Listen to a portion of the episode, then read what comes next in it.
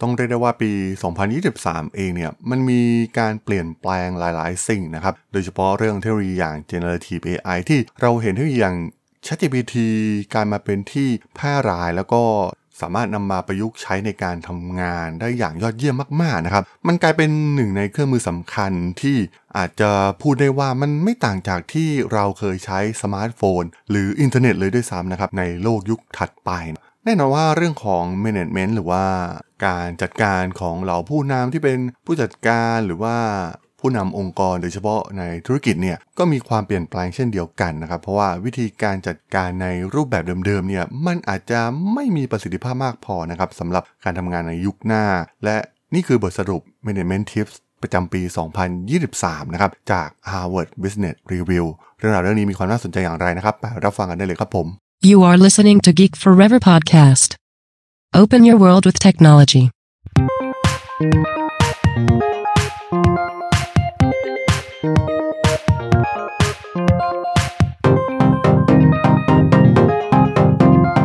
This is Geek Life. Better life for more happiness and success. สวัสดีครับผมดนทลาดนจากดดนบล็อกนะครับและนี่คือรายการ Geek Life นะครับ วันนี้จะมาคุยบทความที่น่าสนใจนะครับจาก Harvard Business Review ที่เกี่ยวข้องกับเรื่องของ Management Tip ประจำปี 2023 ที่มีการรวบรวมจากหลาย ๆ บทความจากปี 2023 ในเว็บไซต์ Harvard Business Review นะครับ เพราะว่าหลาย ๆ คนเนี่ยก็คงประสบพบเจอนะครับ โดยเฉพาะปีนี้เนี่ย รูปแบบการทำงานอะไรหลาย ๆ อย่างเนี่ยมันเปลี่ยนแปลงไปมากนะครับ ทั้งเรื่องของการทำงานแบบรีโมทนะครับที่เข้ามามีบทบาทมากขึ้นนะครับ หลาย ๆ บริษัทเนี่ยก็เริ่มมีแนวคิดในการทำงานแบบ flexible มากยิ่งขึ้นนะครับ อาจจะเข้าออฟฟิศบางส่วนแล้วก็ที่เหลือก็ให้ทำงานรีโมทจากที่บ้านนะครับ หรือเทคโนโลยีนะครับอย่าง generative AI เองที่ตอนนี้เนี่ยเรียกได้ว่ามัน ค่อนข้างมีผลกระทบมากๆนะครับ ต่อการทำงานแล้วก็แน่นอนว่าผู้บริหารผู้นำหลาย ๆ บริษัทเนี่ยก็มองเห็นศักยภาพของมันนะครับ ซึ่งมันอาจจะส่งผลต่อจำนวนแรงงานที่เกิดขึ้นในองค์กรก็ได้นะครับ เมื่อเห็นว่าเออเทคโนโลยีเนี่ยมันก็สามารถนำมาทดแทนหลาย ๆ สิ่งได้ แล้วก็ลดระยะเวลาการทำงาน รวมถึงลดจำนวนรีซอสในการทำงานได้เยอะมาก ๆ นะครับ หากใช้มันเป็นประโยชน์อย่างแท้จริง ราะฉะนั้นในเรื่องของการจัดการเนี่ยก็มันมีส่วนสำคัญมากๆนะครับว่าคนที่เป็นผู้นำหรือว่าผู้จัดการเนี่ยก็ต้องหันมาโฟกัสเทคโนโลยีเหล่านี้มากยิ่งขึ้นนะครับ แต่ก่อนเนี่ยเราอาจจะแบกรับภาระอะไรหลาย ๆ อย่างมากจนเกินไปงานเอกสาร งานดีไซน์ งานออกแบบงานกราฟิก อะไรเต็มไปหมดนะครับ บางครั้งเนี่ยมันเสียเวลาเยอะมากๆนะครับกับงานบางงานที่ไม่มีความจำเป็นอีกต่อไป โดยเฉพาะในโลกยุคหน้านะครับเมื่อเทคโนโลยีใหม่ๆเนี่ยมันมาช่วยเหลือได้มากมายนะครับโมเดลภาษาขนาดใหญ่ large language model อย่าง ChatGPT เนี่ยมันมีประสิทธิภาพต่อการทำงานของพนักงานนะครับ และมันไม่ใช่เพียงแค่เทคโนโลยี ChatGPT เพียงเท่านั้น เพราะว่ามันมีหลายบริษัทกำลังเข้ามาแข่งขันในตลาดนี้อยู่นะครับทั้ง Microsoft Google Meta Apple เองเนี่ยก็พยายามที่จะเข้ามาแทรกแซงอยู่บ้างนะครับ ซึ่งมันมีทูลอะไรมากมายที่เราสามารถใช้งานนะครับโดยเฉพาะในเรื่องการทำงาน ในปีหน้าเนี่ยมันค่อนข้างเห็นผลชัดเจนมากๆนะครับ ใครที่ไม่พยายามไกด์ให้ลูกน้องตนเอง ไปเรียนรู้เทคโนโลยีเหล่านี้เนี่ยอาจจะสูญเสียความสามารถในการแข่งขันได้เลยนะครับ เสียเปรียบเป็นอย่างมากแน่นอนนะครับ หากบริษัทคู่แข่งหรือว่าบริษัทอื่นๆเนี่ยใช้เทคโนโลยีนี้ได้คล่องตัวมากกว่านะครับ มันสามารถ ทำแม้กระทั่งดีไซน์แผนธุรกิจต่างๆ รวบรวมข้อมูล สร้างแผนการตลาด คาดการอะไรก่อนหน้า ที่แต่ก่อนเนี่ยอาจจะต้องใช้แรงงานที่เป็นมนุษย์ทำงานหนักมากๆนะครับ เพื่อให้ได้ข้อมูลเหล่านี้มานะครับแต่ตอนนี้เนี่ยเราสามารถที่จะทดลองอะไรบางอย่างได้สะดวกมากยิ่งขึ้นนะครับ โดยเฉพาะการสร้างโปรโตไทป์อะไรต่างๆเนี่ยมันก็สามารถที่จะพัฒนาสิ่งเหล่านี้ออกมาได้เร็ว แล้วก็ไปทดสอบตลาด ได้อย่างรวดเร็วมากยิ่งขึ้นนะครับ แต่ว่ามันก็มีข้อแม้บางส่วนนะครับ เทคโนโลยีนี้เนี่ยมันเพิ่งเริ่มต้น เพราะฉะนั้นข้อมูลเชิงลึกบางอย่างที่เป็นข้อมูลเฉพาะที่บริษัทเราเนี่ยแข็งแกร่งในด้านนั้นๆเนี่ยมันอาจจะยังไม่มีข้อมูลที่ support ในส่วนนี้นะครับ เพราะฉะนั้นเนี่ยสิ่งที่ควรทำนะครับก็คือการสนับสนุนให้ทีมงานเนี่ย ไปประเมินความสามารถของ AI เหล่านี้แบบด่วนๆเลยนะครับว่ามันตรงกับงานที่เรากำลังทำหรือไม่นะครับ เพราะมันสามารถที่จะประมวลผลข้อมูลอะไรต่างๆ ได้อย่างรวดเร็ว หรือว่ามันอาจจะสร้างแนวคิดใหม่ๆนะครับให้คำแนะนำเพื่อช่วยให้คนที่เป็นผู้นำหรือว่าผู้จัดการเนี่ยสามารถตัดสินใจเรื่องที่ยากๆได้ง่ายยิ่งขึ้นนะครับ หากข้อมูลต่างๆเนี่ยถูกโปรเซส อย่างถูกต้องแล้วก็ไกด์มันในการสร้าง suggestion ให้กับเราได้อย่างมีประสิทธิภาพนะครับแต่ก็ต้องมีเรื่องคอนเซิร์นว่าชุดข้อมูลอะไรเหล่านี้เนี่ยบางครั้งมันยังอยู่ในเฟสเริ่มต้นนะครับ เพราะว่ามันเพิ่งเริ่มมาไม่ถึงปีเพียงเท่านั้นนะครับ บางสิ่งเนี่ยมันอาจจะให้ข้อมูลที่ผิดพลาดไปเลยนะครับ ซึ่งบางครั้งเนี่ยเราเอาไปนำเสนอให้กับผู้บริหารระดับสูง หรือนำไปเสนอกับลูกค้าเนี่ยบางครั้งเนี่ยอาจจะเป็นข้อมูลที่ผิดพลาดได้ มันไม่ใช่ข้อมูลที่มีความน่าเชื่อถือเสมอไปนั่นเองนะครับ แน่นอนนะครับว่ามันไม่ใช่เพียงแค่เรื่องของเทคโนโลยีเท่านั้นนะครับที่กำลังมีบทบาท เพราะว่าในเนื้อหาของ Harvard Business Review เนี่ยก็ยังมีเนื้อหาในส่วนอื่นๆนะครับในหลายๆ หัวข้อที่เป็นทิปที่น่าสนใจนะครับสำหรับการรวบรวมในปีนี้นะครับ หัวข้อแรกที่น่าสนใจ มันเป็นคล้ายๆกับการสร้างแบรนด์ให้เรามีตัวตนในที่ทำงานนั่นเองนะครับ เพราะว่าสุดท้ายแล้วเนี่ยเราทุกคนก็อยากให้คนรู้จักนะครับว่าเราเก่งด้านไหนหรือว่าถนัดด้านไหนเป็นพิเศษนะครับ การเข้ามาในที่ทำงานเนี่ยมันก็ต้องมีดีในตัวเองอยู่แล้วนะครับไม่นั้นเราคงสัมภาษณ์เข้ามาทำงานไม่ได้นะครับ มันก็ต้องมีทักษะพิเศษที่เราถนัดอยู่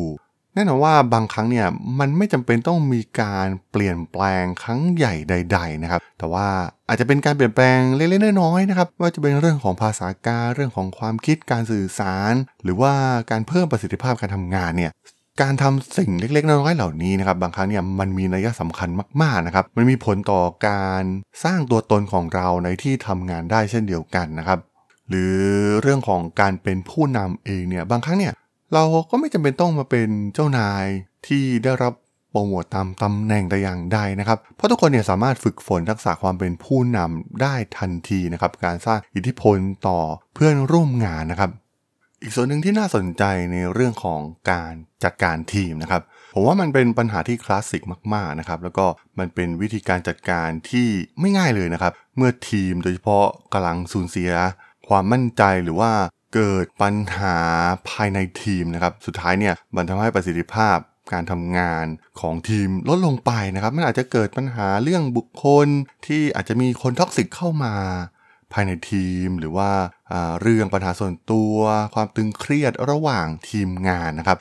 ซึ่งมันเป็นเรื่องของ skill ในการจัดการทีม บางครั้งเนี่ยก็ต้องมีการปรับสิ่งบางอย่าง แน่นอนว่าในฐานะผู้นำเนี่ยก็ต้องเข้ามาจัดการหาก เกิดปัญหาเหล่านี้ขึ้นนะครับ เพราะว่า output ที่ออกมาในการทำงานเป็นทีมเนี่ยมันจะลดลงไปตามกาลเวลานะครับ หากไม่ไปจัดการอะไรบางอย่าง สิ่งที่ Harvard Business Review แนะนำอย่างแรกก็คือให้เริ่มต้นด้วยการ reset เป้าหมายใหม่นะครับ ให้ถามตัวเองแล้วก็ทีมของเรานะครับว่าต้องมีการปรับตัวอย่างไรบ้างกับ สิ่งที่มันเกิดขึ้นนะครับแน่นอนว่าประสิทธิภาพโดยรวมของทีมเนี่ยมันก็ลดลงไปนะครับเพราะฉะนั้นการเริ่มต้นด้วยการปรับเป้าหมาย รวมถึงตัวชี้วัดของอสมาชิกภายในทีมเนี่ยก็เป็นสิ่งที่จำเป็นมากๆนะครับ เปลี่ยนความรับผิดชอบของแต่ละคนอาจจะต้องมีการสลับบางอย่างนะครับ เพื่อให้ทีมสามารถเดินหน้าต่อไปได้ แล้วก็เพิ่มประสิทธิภาพได้มากขึ้นนะครับ สิ่งที่ 2 ก็คือเรื่องการสื่อสารภายในทีมโอ้โหเป็นสิ่งสำคัญมากๆนะครับ เพราะว่าบางครั้งเนี่ยปัญหามันก็เกิดขึ้นจากการไม่คุยกัน หรือการใช้เทคโนโลยีการไปแชทกันนะครับ ซึ่งโอ้โหมันเกิดปัญหาเยอะมากๆนะครับ หากใช้รูปแบบการแชทโดยเฉพาะในแพลตฟอร์มอย่าง Line เองนะครับ บางครั้งเนี่ยมันไม่ได้เป็นการเปิดอกคุยกันโดยตรงนะครับ การคุยผ่านแชทเนี่ยเกิดปัญหามานับต่อนับแล้วนะครับ เพราะฉะนั้นมันก็ต้องมีการปรับเปลี่ยนวิธีการสื่อสารใหม่นะครับ สร้างกฎเลยนะครับว่าต้องมีการสื่อสารอย่างไรนะครับ ให้สามารถทำงานร่วมกันได้ง่ายยิ่งขึ้น แล้วก็เคารพซึ่งกันและกันมากขึ้น เพราะฉะนั้นการออกแบบช่องทางในการสื่อสารระหว่างทีมเนี่ยเป็นสิ่งสำคัญมากนะครับ ที่จะทำให้ทีมไม่เกิดปัญหานะครับ ซึ่งรวมถึงเรื่องของการประชุมกันระหว่างทีมเองด้วยซ้ำนะครับ ก็ต้องมีการปรับรูปแบบให้มีการสื่อสารที่มีประสิทธิภาพเพิ่มมากขึ้น การสื่อสารในอีกหัวข้อหนึ่งก็คือเรื่องของความมั่นใจนะครับในการพูดหรือว่าเรื่องของศิลปะในการพูดนั่นเองนะครับ แน่นอนว่าหลาย ๆ คนเนี่ยบางครั้งมันทำออกมาไม่เป็นธรรมชาตินะครับ เอาจริงมันก็มีคอร์สหลาย ๆ คอร์สนะครับที่สอนเรื่องราวเหล่านี้ หรือว่าในองค์กรก็มีการเทรนนิ่งเหล่าผู้นำหรือว่าผู้จัดการอยู่บ้างแล้วนะครับ เพราะฉะนั้นก็ต้องทบทวนวิธีการพูดเหล่านี้โดยเฉพาะการสื่อสารให้กับคนภายในทีมเองก็ตามนะครับ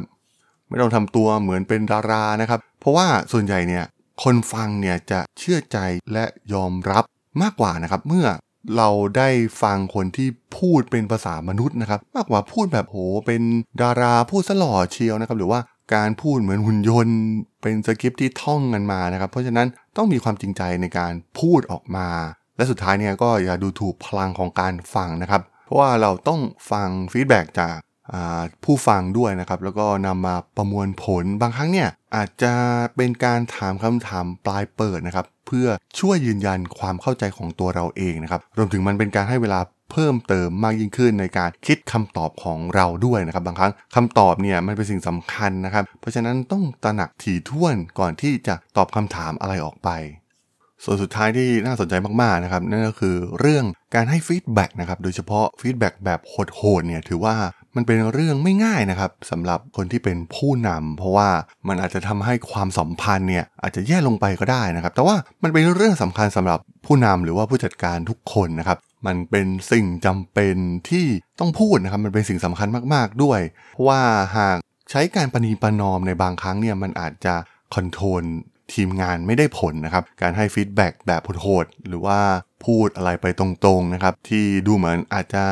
โหดร้ายเนี่ยมันก็เป็นสิ่งจำเป็นมาก ๆ เพราะว่าอะไรนะครับ เพราะว่าข้อมูลบางอย่างเนี่ยที่เรา feedback กลับไปเนี่ยมันอาจจะเป็นสิ่งจำเป็นมากๆสำหรับทีมงานนะครับ ที่สุดท้ายเนี่ยเขาจะได้รู้ถึงจุดบกพร่องหรือจุดอ่อนของพวกเขาเอง และทำงานทุกอย่างให้มันเสร็จเรียบร้อยนะครับ และที่สำคัญอาจจะทำให้พวกเขาเองเนี่ยเติบโตเพิ่มมากขึ้น และก่อนที่จะให้ feedback แบบนี้จริง ๆ นะครับ ก็ควรที่จะ ประเมินถึง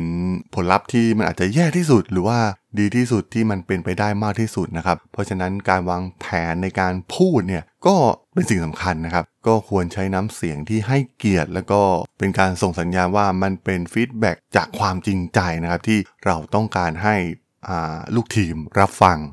มันไม่ใช่เรื่องของการวิพากษ์วิจารณ์หรือว่าด่าทอแต่อย่างใดนะครับ แต่ว่าเป็นการหล่อเลี้ยงให้ทีมงานเราเองเนี่ยเติบโตขึ้นมานะครับ สุดท้ายเนี่ยเราก็ไม่ใช่เป็นผู้ร้ายอย่างแน่นอนนะครับ แต่เราจะกลายเป็นผู้นำที่พวกเขาต้องการในท้ายที่สุดนั่นเองครับผมสำหรับเรื่องราวของ Management Tips จาก Harvard Business Review ใน EP นี้ ผมก็ต้องขอจบไว้เพียงเท่านี้ก่อนนะครับสำหรับเพื่อนๆที่สนใจเรื่องราวทางธุรกิจเทคโนโลยีและวิทยาศาสตร์ใหม่ ๆ ที่มีความน่าสนใจก็สามารถติดตามมาได้นะครับ ทางช่อง Geek Forever Podcast ตอนนี้ก็มีอยู่ในแพลตฟอร์มหลักๆ ทั้ง Podbean Apple Podcast Google Podcast Spotify YouTube แล้วก็จะมีการอัปโหลดลงแพลตฟอร์ม Blockdit ใน